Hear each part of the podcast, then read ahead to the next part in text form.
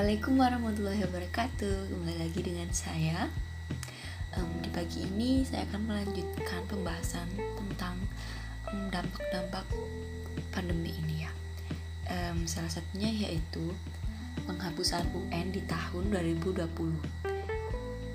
Dan yang pada dasarnya penghapusan ujian nasional itu telah ditetapkan oleh Mendikbud pada tahun 2021 tahun depan ya. Namun dengan terpaksa hal itu diberlakukan tahun ini karena apa?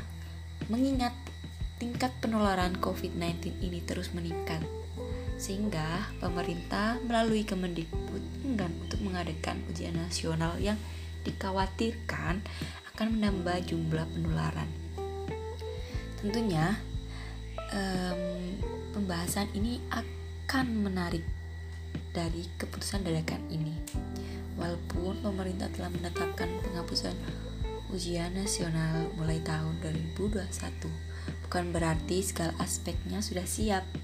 Terlepas dari pro kontra penghapusan ujian nasional, tentunya kita juga harus mengkritisi kebijakan pemerintah tentang penghapusan UN 2021 pasca pandemi ini. Nah, hal yang perlu kita pertanyakan mengenai penghapusan ujian nasional ini adalah bagaimana sistematika nilai kelulusan siswa. Ya, kan tentunya tidak bisa melalui penilaian yang telah ditetapkan pada tahun 2021 karena tidak ada kesiapan dari tenaga pengerja yang akan memberikan nilai dari aspek-aspek yang telah ditentukan.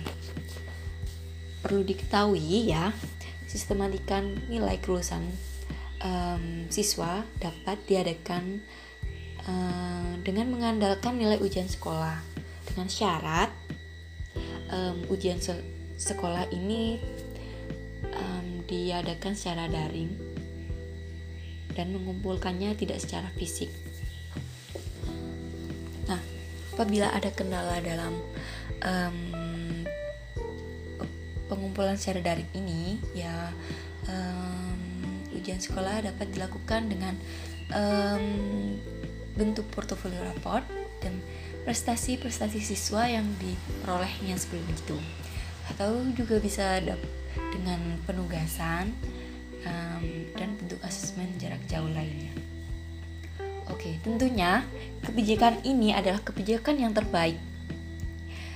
Mengingat tidak ada yang bisa dilakukan dalam masa pandemi COVID-19 ini.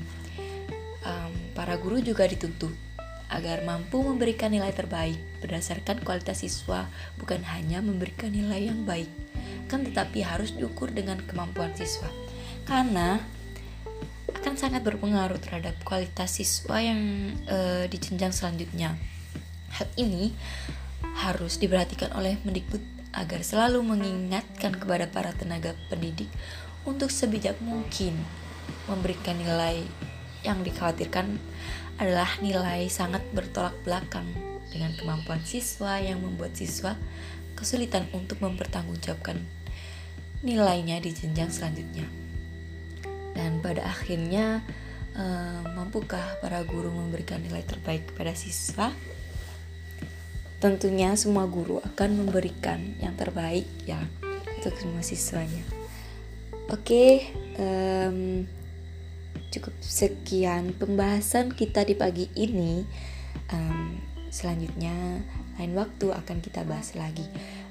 Wassalamualaikum warahmatullahi wabarakatuh.